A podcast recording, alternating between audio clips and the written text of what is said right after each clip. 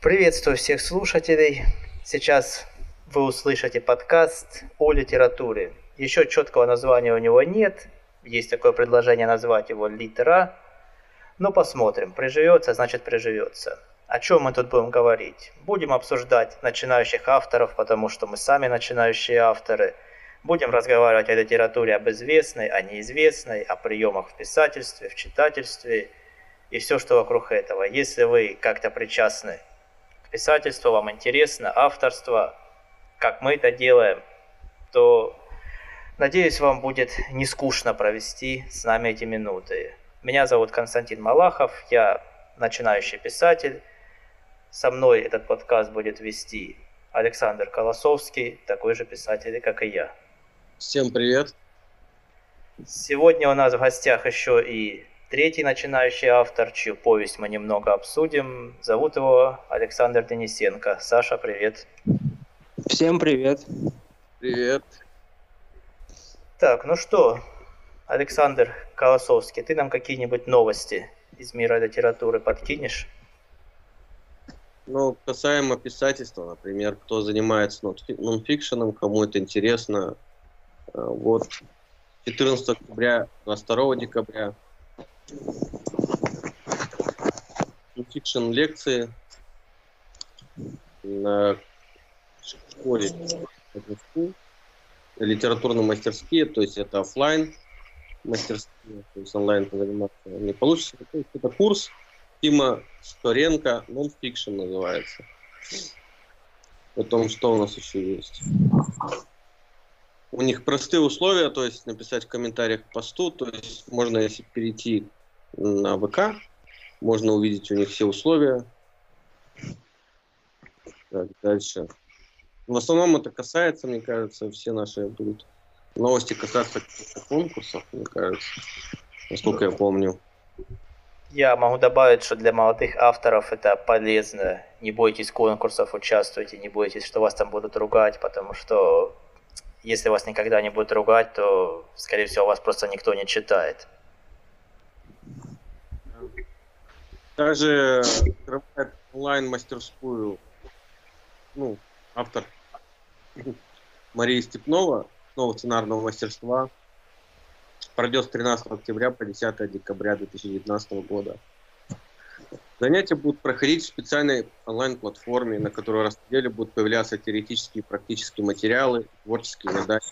Я сам, кстати, учился, э, до сих пор вот учусь, тоже в Creating Writing School. Там вот именно как писать, стиль. И это же самая Мария, Марина Степнова ведет. И я скажу, что несмотря на то, что они при, присылают какие-то материалы, раз в неделю, но когда ты получаешь писательский опыт, и ты пишешь именно по заданным темам, и именно что нужно применить, и ты получаешь какой-то вот хороший такой заряд и опыт. Ну, там общение с однокурсниками, и обратная связь есть от ребят. То есть там какой еще вариант? То есть ты платишь, вот я попал когда на курс, там было 10 тысяч, это без рецензии, то есть тебя не смотрят рецензенты которые могут э, посмотреть твой текст и сказать, что так или что не так.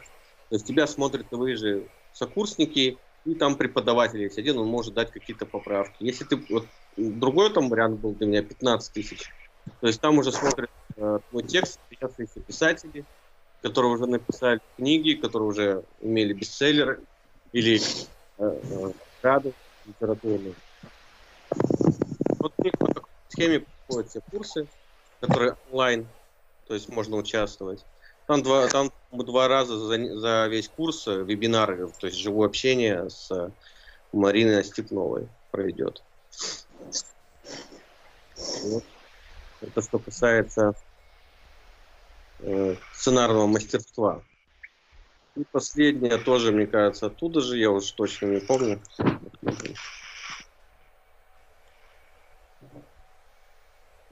А, ну, уже стартовал, кстати, «Пиши за гроши», литературный конкурс. А, сегодня 22 кстати, да, и 22 как раз наступило и больше не принимает заявки. В чем суть гроши? Это уже четвертый их заход. Я вот э, подал заявку, я уже участвую. То есть завтра мне придет, придет три темы. Я должен выбрать одну из тем и в любом жанре написать рассказ, который, который нужно написать за две недели. участники скидываются 500 рублей, и победителю, победитель получается, как бы все деньги получается. Вот, и э, голосуют сами участники, то есть за свое произведение ты голосовать не можешь, и получается, что честное голосование. Вот, как-то так. Если хотите поучаствовать, пиши за гроши в следующих э, заходах, то это будет где-то через месяц, они снова запустят, и можно будет э, поучаствовать. Кстати, сам э, организатор, он один, там больше никого нету. Он всего один, и э, он за, задумал этот свой конкурс только для того, чтобы самому написать рассказ. Он не находил то, то времени, как обычно писатели не находят, то еще чего-то. Постоянно у него не было желания, еще чего-то. И когда он создал «Пиши за гроши», то с третьего захода он уже сам написал рассказ, смог его написать. Он, конечно, не победил, но он говорит, что лед тронулся, что-то я уже сделал, я уже начал писать. Вот так что, если кто боится или еще что-то, вот, можете в следующий раз поучаствовать. И по поводу новостей это все уже. Хорошо, тогда перейдем дальше уже более к литературе более уже к написанию. И сейчас так немного поговорим о повести как раз Александра Денисенко, которая называется «Вдохновение». Я эту повесть прочитал очень внимательно, потому что я делал ее аудиоверсию.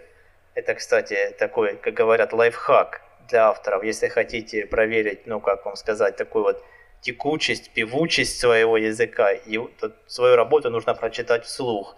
Потому что когда именно начитываешь книгу, ты языком, произношением понимаешь, у тебя хорошо предложение построено или нет. Удобно тебе его читать или ты запинаешься. Часто повторяются какие-то слова или там согласные, гласные. Ну, то есть если кто-то из вас хочет достичь перфекционизма такого, чтобы это читалось вот прям как песня лилась, то можете попробовать прочитать ее вслух. Ну, в общем так, повесть Александра Денисенко «Вдохновение». Э, Саш, ты сам считаешь, какой жанр у твоей повести? Ну, вообще, я думаю, что это фантастика, но на 18-м съезде в Екатеринбурге, когда э, журнал «Знамя» приезжал, мне большинство сказало, что это больше походит на такую сказку.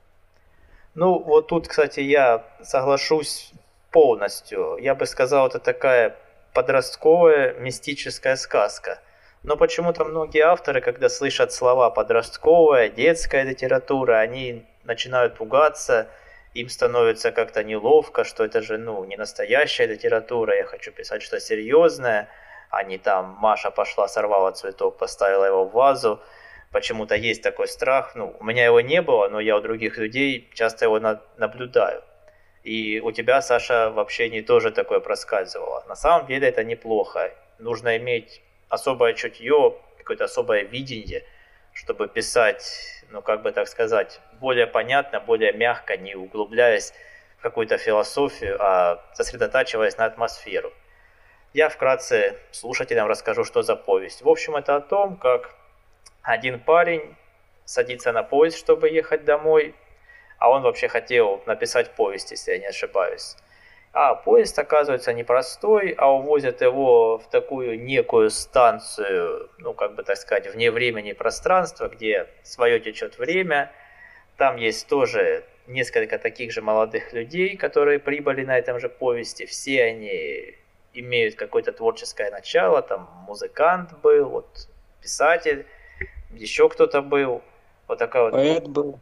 Поэт был. И, в общем, и, в общем, вот эта группа людей, она проживает там какое-то время, а освобождается она из вот этого, из вот этой вот станции вне времени и пространства, то есть уезжать домой только когда выполнит свое творческое предназначение.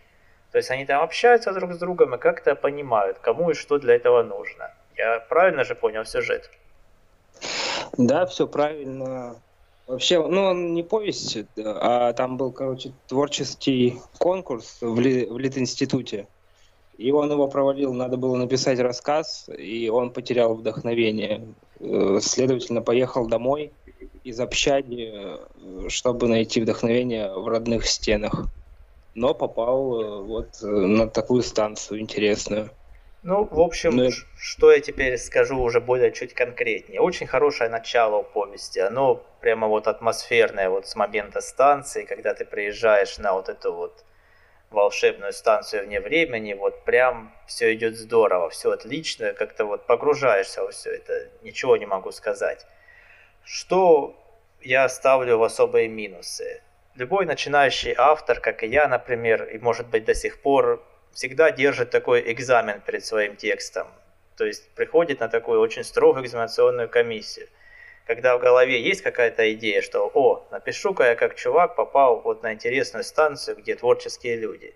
Ты садишься за компьютер или за бумагу, и вот тут вступает в действие эта экзаменационная комиссия. У тебя со всех сторон начинают спрашивать, а какие там здания, из кирпича или с дерева? А вокруг лес или озеро? А какое время года? А день или ночь? Или вечер? Кто во что одет? Кто как говорит? И вот эти вот вопросы сыпятся на автора со всех сторон, и он просто обычно сидит в ступоре, не может ничего написать.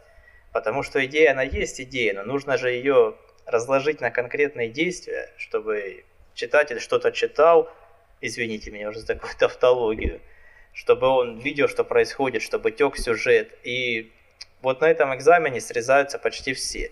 И не у всех бывают силы, чтобы, как говорится, попробовать повторное поступление.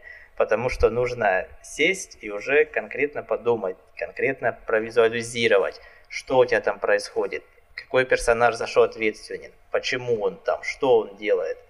Вот в повести вдохновения я наблюдаю, что вот эта вот вся середина с поступками, она дописывалось, потому что нужно было заполнить что-то действием от момента, вот что герой приехал, до момента, что герой уехал.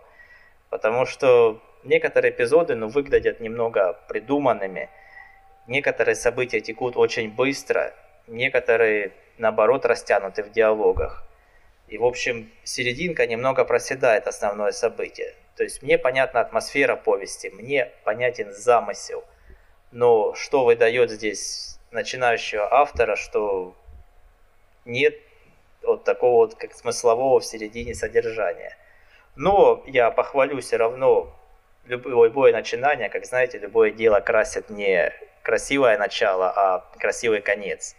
Поэтому все те, кто смог до конца дописать свою первую повесть, это уже очень здорово, потому что, поверьте, очень-очень много людей просто бросает, потому что запал закончился, как идею реализовать непонятно, все, бросил, ничего не получается, ну его нафиг. Поэтому, если говорить о рецензии на вдохновение, ну на такой краткой, то я бы, конечно, посоветовал почитать любителям, вот как сейчас жанр называют, городское фэнтези, мистическое фэнтези, особенно если это подростковое. То есть там, где вам нужен не сам сюжет, вот какой-то поворот там будет неожиданный сюжетный, где там персонажи как-то изменятся, а тем, кому хочется перенестись в другую атмосферу. Ну, как-то сидите вы в кресле, а вам хочется в другой мир телепортироваться ненадолго.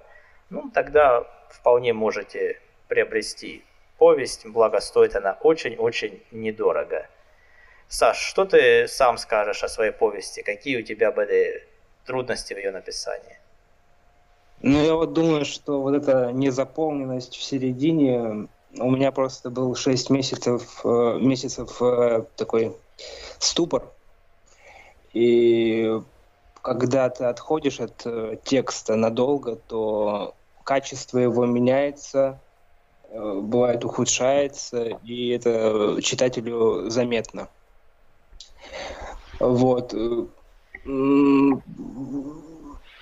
Я думаю, что некоторые персонажи все-таки получились неживыми. Э, может быть, потому что а, все они взяты и, ну, там, из тех сфер, в которых я не совсем разбирался. Например, в поэзии, в музыке, там, где-то в операторском деле. Потому что э, там пять сфер творчества, получается но, если честно, э, как бы в них я разбираюсь поверхностно. Но у меня вот, знаете, как э, там есть цитата у одного человека, у одного персонажа он как спичка горел, но потухал быстро. Вот у меня запал был, А когда дело до, до, дошло до редакции, мне пришлось э, обращаться к местному учителю по русскому литературе и чтобы она вычитывала текст. Как-то так. Ну, а ты сам как? У тебя были проблемы, вот такой вот ступор? То есть вот у тебя была идея, вот главное, что вот твой персонаж попадает на станцию, вот эту творческую, и потом, собственно, раз, и ты не знаешь, что писать, что у тебя там происходит. Или ты сразу видел весь сюжет? А, я сразу видел э, цифру 8, то есть 8 количество персонажей. Почему-то, э, ну, я еще живу рядом с такой поляной, э, рядом у меня школа, и там есть школьный двор. Вот как бы площадка, на которой стоит ЖД станция, это я представлял свой школьный двор под окном. В принципе, ну такое поле футбольное. А, даже не знаю. Восемь персонажей, это, мне кажется, много. Восемь персонажей, вот. Э, вообще можно было бы сделать пять, потому что, как оказалось, там есть такой персонаж э, Карина, которую он встречает в самом начале. Витя, этот главный герой. Но она фигурирует там в начале чуть-чуть в середине и в конце. Многие говорят, что она как бесполезный персонаж. Еще такой вопрос. Типа каждый персонаж должен играть свою роль в произведении, да? Да, да, да. да. Еще, так, да, еще такой вопрос, Саша, а ты все-таки, ну, мы вот недавно общались как раз вот с Сашей со вторым насчет влияния каких-то авторов, ну а наши работы, что мы подсознательно там может быть, кого-то копируем или вдохновляемся. Я знаю, что ты неравнодушен к такому автору, как Стивен Кинг. Он грешит, ну, в хорошем смысле, что у него много персонажей, обычно целая куча в его романах. Не думаешь что ты, что создание вот такого места, песочницы, куда ты забрасываешь кучу персонажей, смотришь, это пришло к тебе от Кинга? Я думаю, то, что это пришло мне от двух э, ключевых вообще романов. Это от э, двух авторов. Это от Стивена Кинга и Рэя Брэдбери. И, и по атмосфере, мне кажется, это понятно, потому что э, от Стивена Кинга это «Зеленая миля», а от Рэя Брэдбери это «Вино из одуванчиков», собственно говоря. Почему «Зеленая вот. миля» именно? Чему зеленая миля? А это как-то из подсознания уже пришло, потому что я вспомнил себя где-то лет восьми и увидел, что это написал какой-то человек. На, данный, на тот момент я не знал, что это Стивен Кинг. И по нему сняли фильм. И я думаю, вот если бы я писал свои истории, их экранизировали, вот бы было классно. Почему? Не знаю, это самые, самая любимая экранизация из его фильмов у меня лично. А «Вино из дуванчиков» я начинал смотреть нашу русскую версию фильма, но первоисточник, книжка, мне понравилось больше. Это даже читается как-то, какой-то особенный слог, я не знаю, очень красиво написано. Но при этом я не забываю, что я все-таки читаю переводчика. Э, я не знаю, как там в оригинале на английском языке, но мне кажется, там было все в порядке. Мне нравится атмосфера вина из дуванчиков, все, все это, э, вот эти походы с дедушкой там э, и прочее, и прочее, лето, общение персонажей между, ну, друг с другом. Мне такая атмосфера по душе. Я решил э, в душе создать что-то такое для себя ну, для себя так э, великое, но это оказалось, что ну, просто это тренировочный текст больше. Ну, из Поэтому... я читал, когда, ой, читал, когда смотрел этот фильм, мне кажется, они совершенно не смогли передать атмосферу Рэя Брэдбери. Мне кажется, там все мимо. А я и говорю, что наш, наш фильм как бы хуже, чем первоисточник. Книжка, книжка мне да? воображение лучше воспроизвелась. Угу. Я, я лучше книжку прочту, чем буду смотреть как бы да, фильм. Он... книжку почитать, либо американский фильм, потому что они-то поймут Рэя Брэдбери и смогут передать то, то А вот я не знаю, американский фильм... Совет, они передали Советский Союз какой-то в большей степени. Да, да. Это что вообще такое? Ну, ами... вот я, по-моему, по-моему, нет американской версии «Вина из одуванчиков» фильма. Я бы посмотрел. А вот наш, ну, как-то не мое. Не знаю. Ну, кстати, скажу вам, я читал Стивена Кинга на английском. Это как-то может быть отдельная тема для общения, потому что, ну, мне, конечно, как не носителю языка трудно определить, насколько он красив или нет. Хотя я, в принципе, неплохо английским владею и могу себе выдернуть какие-нибудь интересные выражения. Но там, например, явно видно, что действуют какие-то совершенно иные правила написательства, чем наши в некотором роде. Например, как вот вы все знаете, это там во всяких лайфхаках везде пишут, не повторять одно и то же слово. Допустим, если у вас первый персонаж сказал фразу, ну, знаете, вот речь, потом сказал Ваня, следующий персонаж нельзя уже написать сказал Петя, надо сказать прошептал там Петя. У если... них потому же слово say всего одно. А у, а у них, да, но слов... дело в том, что слов на самом деле у них много. Те, кто прибедняет английский, говорят, что там вот там он на самом деле гораздо проще, он там беднее. Ну, это неправда. Это смотря в каком отношении как. Одно дело, что так лучше, это даже вот я смотрел книжку Кинга, для писателей называется одна из них, там как писать книги, по-моему.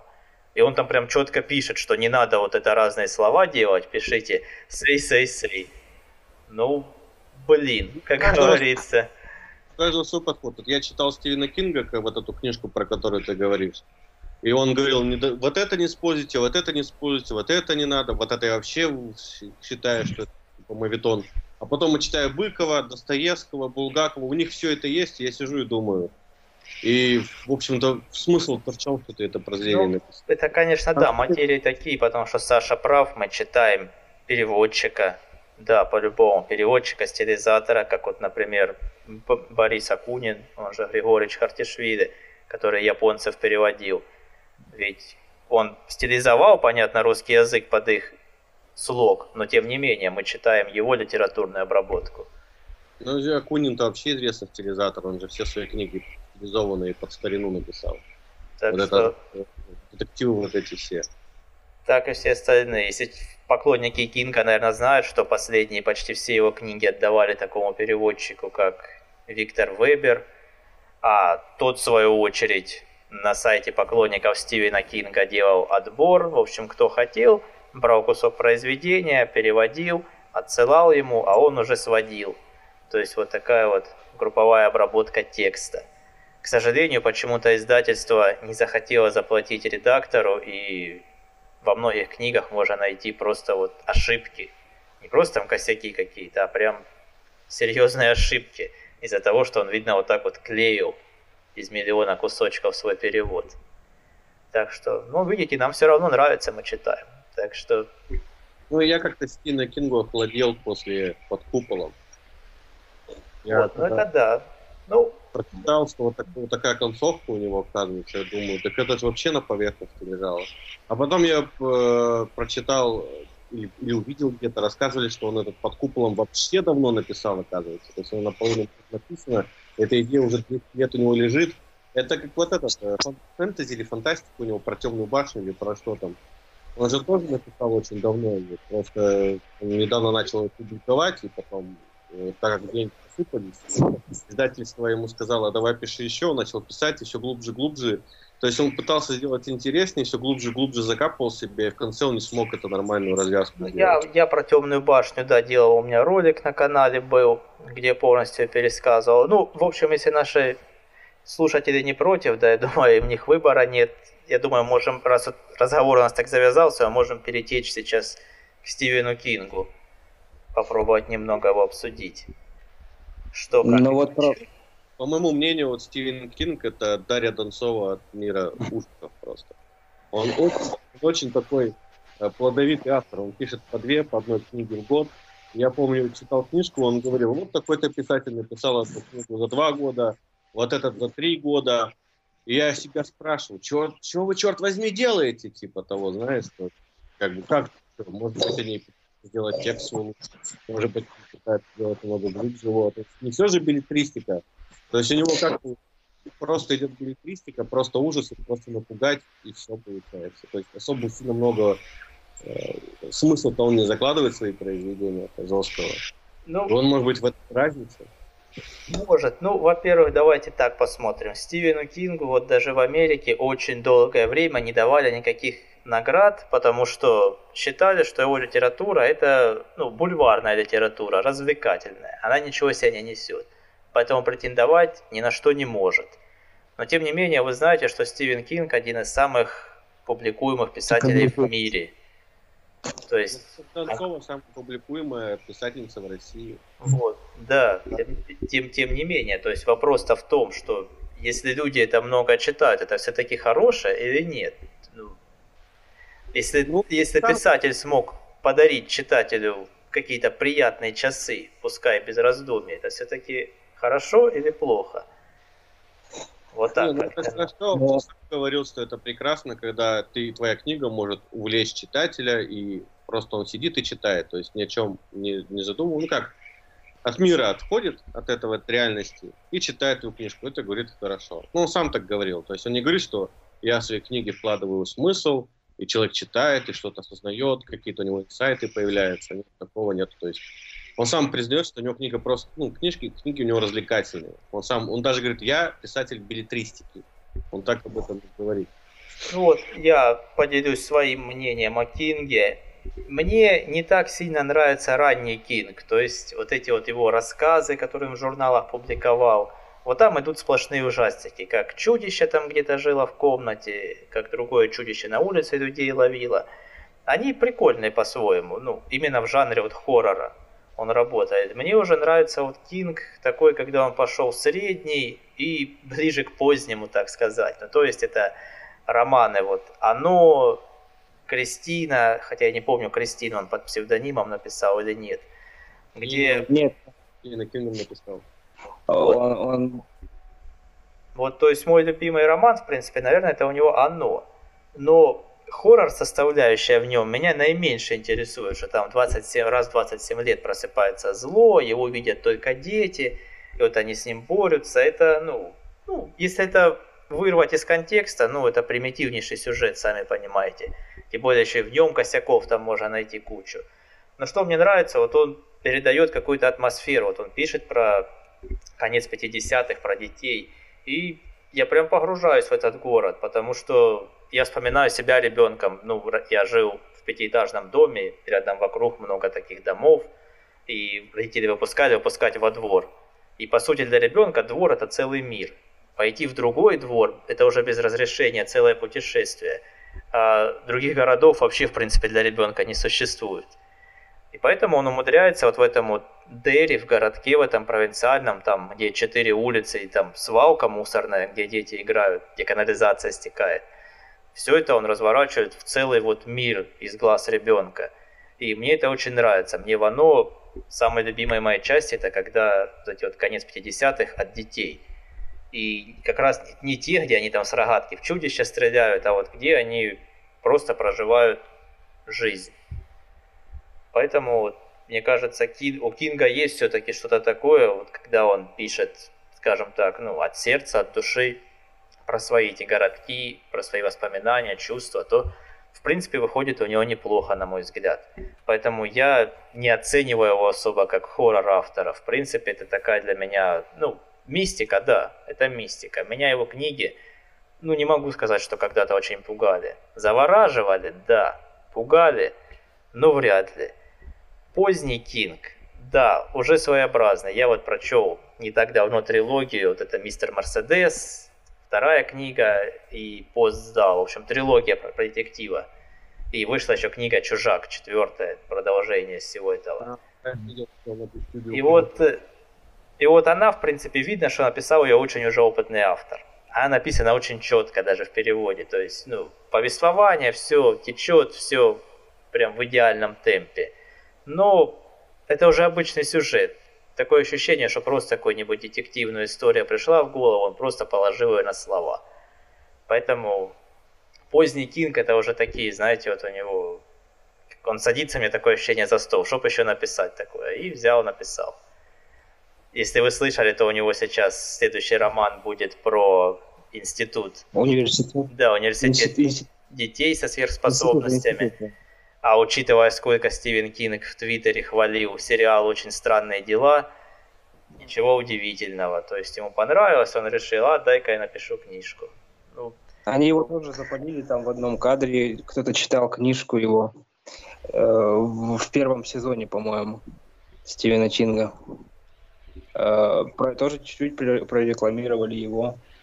Недавно же Джордж Мартин у него брал э, этот э, интервью, и вот он плодовитый, плодовитый говорит, я пишу 6 страниц в день, и за, за год у меня выходит три книжки. То есть за два месяца у меня выходит 360 э, страниц. Вот и выходит, что у него за год выходит три книжки. Он, а Джордж Мартин говорит, и нет затыков писательских никаких. Он говорит, нет, никогда такого не было.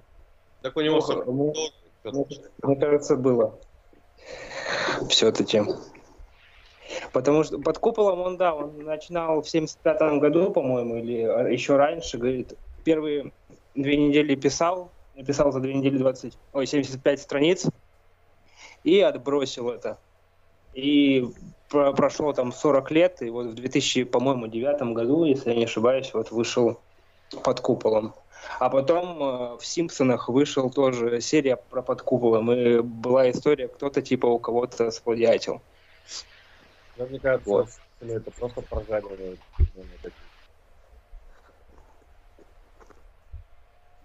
Как-то так. Вот, да. Так что, ну, насчет темной башни тоже что тут сказать. Начало мне нравится, я тогда купил бумажную книгу, если видели, там идут сразу три. Стрелок, вот извлечение троих и бесплодной земли. В общем, вот эти три книжки классные. Особенно вторая вообще, ну просто огонь. Потом... А фильм вам понравился? Ну, Мне не очень. Ну, не Потому очень... что он какой-то короткий. Для такого книжья, мне кажется, он должен быть длиннее. Ну да, И... для, для, для тех, кто читал, да, конечно, безусловно. Я вот не читал, но я просто интуитивно думаю, что как-то резко оборвалось, началось и закончилось. Ну, там, как тебе сказать, там просто в фильм они попытались реально взять почти все из серии и влепить это в одно в повествование, что очень трудно. Потому что... Помните, снимали это дозоры, и первый, в первый дозор они засунули часть первой, часть, ну, первой книги про ночной дозор и второй книги про дневной дозор, и не сделали этот фильм, назвали «Ночной дозор».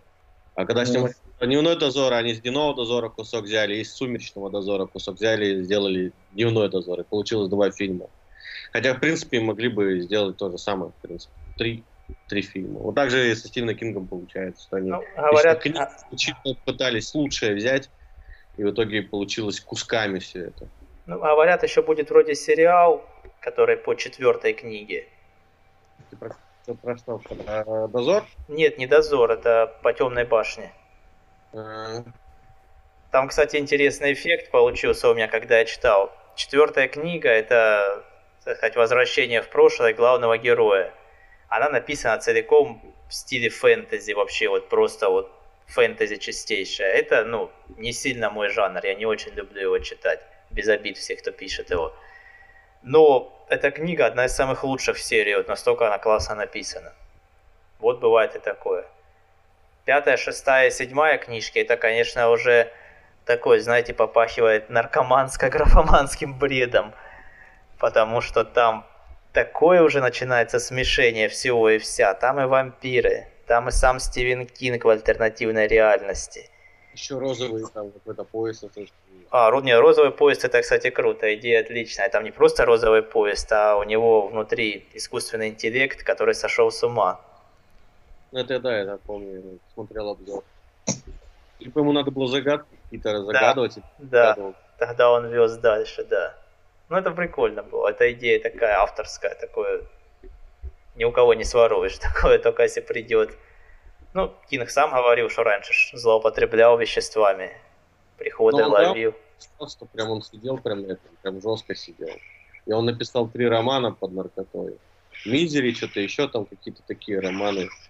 Сейчас скажу, какие еще. Регуляторы написал он под, под, под колесами. Вот. И потом, короче, говорит, что я не помню, как я написал эту книжку, но я взял за нее деньги, говорит. Вы, Да, кстати. Это, по-моему, регулятор, регуляторы, по-моему.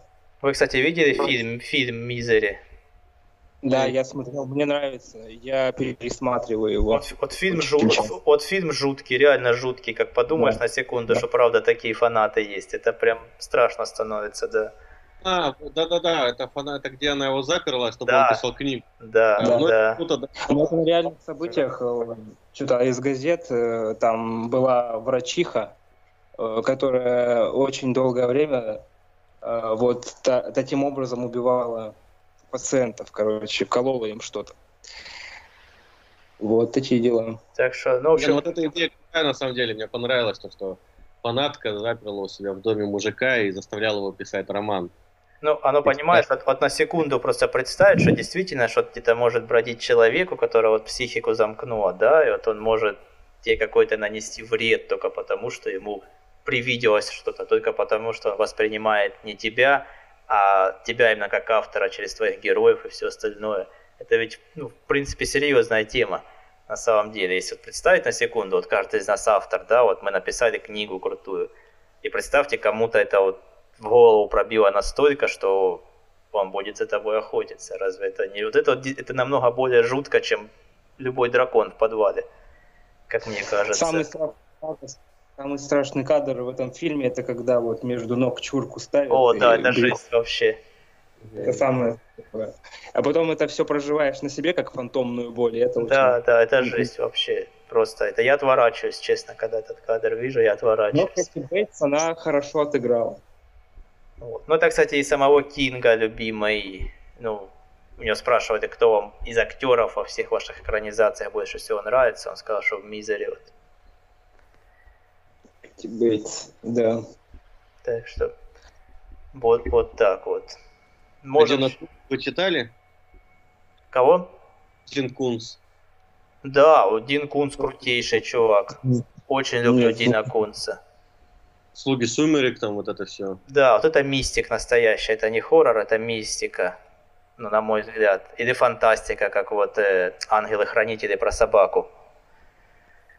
Ну, так-то, я тоже, зачем мне батя запрещал, конечно, читать это.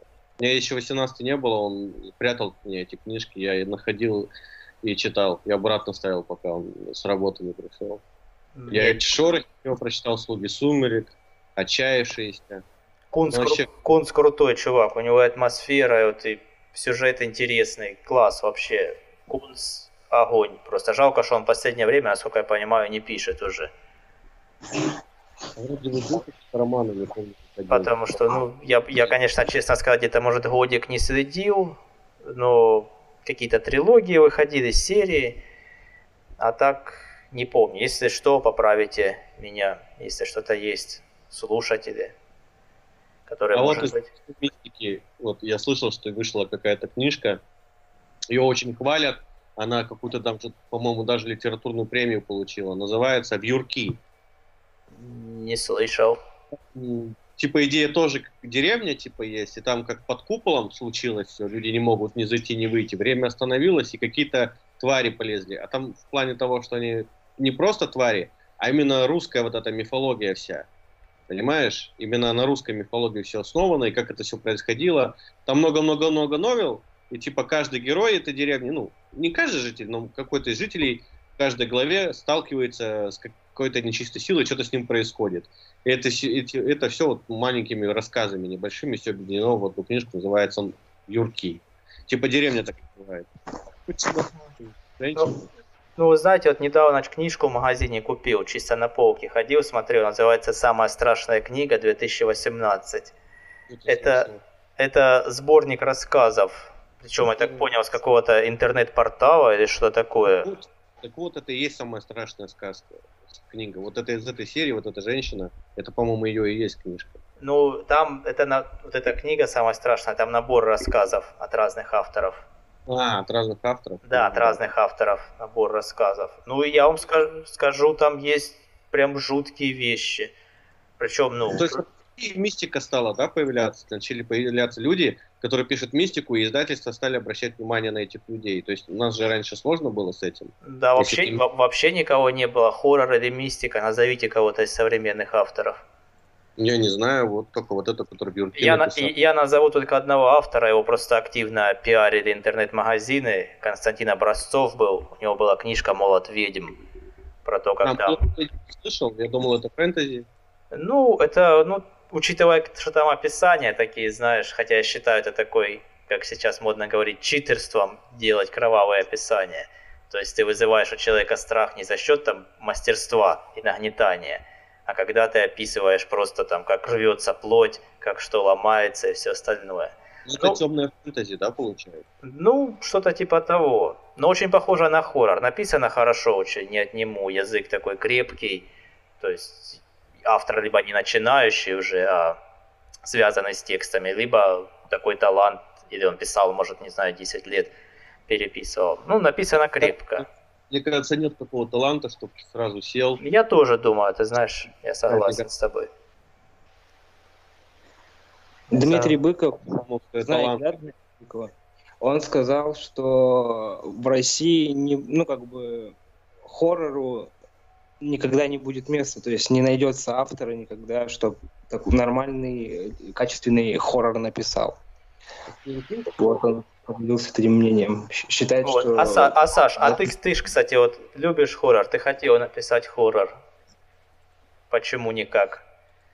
не Ну, потому напишешь. что, потому что для этого нужен талант. Очень такой. А а как бы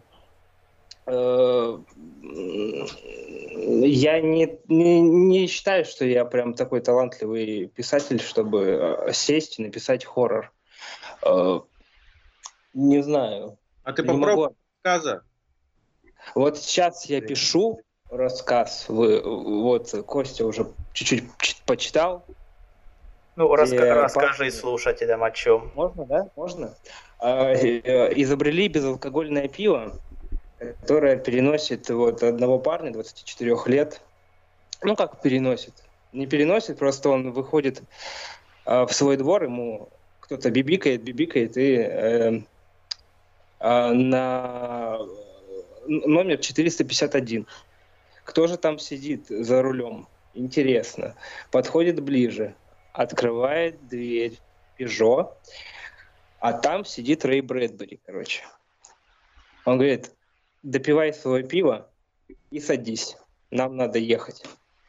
А Брэдбери, короче, э, довозит э, главного героя до такого бара, как э, хмельной стол, и э, его встречает Хемингуэй, Альфред Хичкок, э, этот э, Чарли Чаплин и Майкл Джексон. И вот ему э, Майкл Джексон такой. да, да, да, типа того. Но нет, там и ему говорят, чтобы зайти в этот бар, ты должен получить пять печатей. Сначала он здоровается с Хемингуэем. И первая печать, она впечатывается как татуировка в ладонь, там такая рыба-меч. Потом на предплечье кладет руку Рэй Брэдбери. И появляется такой бокал под вино, а, оплетенный такой одуванчиком. Э, Майк, э, этот, э, Чарли Чаплин оставляет на руке у него типа чечеточные эти туфли и э, трость. А э, Альфред Хичкок камеру на штативе. Вот. Мне показалось это интересным, что каждый творческий человек там оставил что-то свое. И вот он входит в бар, а дальше я пока не написал. Для меня самого секрет, что дальше будет, потому что у меня начало вроде как получается, а середина и кульминация у меня всегда проседают. И немножко я не знаю, что дальше писать. Вот буду сидеть, думать. Э, ну, Знаешь, ну, на такой сюр поход. Я просто представляю, что я бы читатель, я бы взял этот рассказ, и там человек выходит, открывает машину, то- а там сидит Брэд, Рэй Брэдбери. Я бы уже офигел. Ну, Это это, кстати, от- это, кстати, отличный эффект. Это отличный эффект, когда открываешь, начинаешь офигевать. Дальше, что, что, ну что ты там дальше, да, Рэй Брэдбери, о, Хемингуэй появился, Майкл Джексон. Парадоксально, ты знаешь, но это затягивает. Вот я скажу, я потом поделюсь с тобой, если Саша не будет против началом вот этого рассказа. Я, Да, могу просто скинуть, почитать, мне как бы не сложно. И, собственно, вот, вот за, и, собственно, вот за счет вот этого вот сюра, как ты говоришь, интересно читать. Ты смотришь, думаешь, в машине Рэй Брэдбери, возле бара Хемингуэй встретил. Да что ж то, черт побери-то дальше вообще будет из всего кстати, этого? Я же, ходил, я же это, ходил в лид-клуб, да, я же рассказывал. Да, вот. да. Лид-клуб, и там должен был свой рассказ читать, и еще один мужик. И вот как раз вот это нечто подобное, то есть, ну, у Саши намного это лучше выглядит, потому что он молодой. А там мужик был уже такой довольно пожилой, и он принес э, свой рассказ, начал читать, и там суть в том, что какой-то ягненок сидит на берегу, к нему подошел волк, они бухать начали. То есть ягненок, волк бухают. Потом показывают, и, он ему жалуется, что там э, какой-то баран уволил его, сам ни хера не понимает в этой работе. И потом показывают, что там какая-то ворона в офисе сидит, вот они все эти бараны ходят, там кто-то у кого-то что-то украл. И вот, в общем-то, тоже такая же получается сюрреалистическая, э, у него сюрреализм какой-то. То есть это вроде бы аллюзия на людей, но ты когда это читаешь, тебе непривычно такое читать.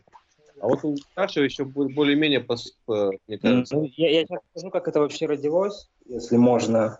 Вообще, ну, как бы из алкоголя я пью вот только пиво. И так вышло, что недавно я заметил, что у меня от пива не имеют губы. Я думаю, что это, э, подумал, это была бы отличная идея, как перенос человека там типа в иную реальность немножко. То есть он не пьянеет, ничего, но просто это как побочка, побочный эффект. А там как раз на пиве э, сзади на этикетке э, написано чрезмерное употребление алкоголя ведет там, к таким-то таким-то последствиям. И э, побочные эффекты предусматриваются. Так что будьте внимательны. Вот такая идея у меня появилась, а потом раз, и я долго вынашивал идею, идею. Хорошо бы было так, э, был бы такой стол, э, где человек может э, встретиться со своими, кум... со своими кумирами и узнать у них, как они добились своих успехов. И вот э, под э, э, выпивку он будет узнавать. Либо можно сделать, что от каждого какая-то игра, там типа в этот в дарт или какой-нибудь бильярд, партейку, типа они хотят и они расскажут им там секреты какие-то свои или еще что-то. Вот сегодня я смотрел эту биографию Хемингуэя, чтобы лучше разобраться, как, как, каким он был, и, может быть, я буду вплетать это в сюжет. Дальше не знаю, как это Будем все ждать, но... Саш, будем ждать. Надеюсь, что как бы начало интересное, а дальше постараюсь что-то сделать. Потому что мне самому интересно закончить. Потому что я бывает э, горю-горю, а потом я могу оставить, и жалко будет, если такая идея пропадет. Но ее надо качественно реализовать, я думаю. Как говорил вот. Стивен Кинг, даже если вдохновение, оно всего лишь длится где-то там чуть, и надо все равно садиться и писать, несмотря ни на что. И потом э, эта самая история тебя самого будет уже увлекать, ты будешь садиться, начинать писать, и все, опять пошел писать, писать, писать. Это как, знаете, да, скраб, главное, вещь. Главное поймать волну. Главное поймать волну, потому что он говорил, что потом трудно ее опять поймать. Да, если лучше, ты писать дальше. Лучше хотя бы по предложению, но писать безусловно, лучше. Так, вот так вот. Ну, что, господа, мы вроде бы неплохо с вами пообщались. Уже к часу близится наше общение по хронометражу. Ну, да. Что, да. да. На первый раз не будем перегружать нашего неподготовленного слушателя. Вот. Будем закругляться, как считаете? Да, я думаю, пора бы уже. В принципе, в принципе можно, да. Вот, так что, ну, дорогие слушатели, нам было интересно поговорить. Надеюсь, что вам будет это хоть немного интересно слушать. Может, что-то сумбурно получилось.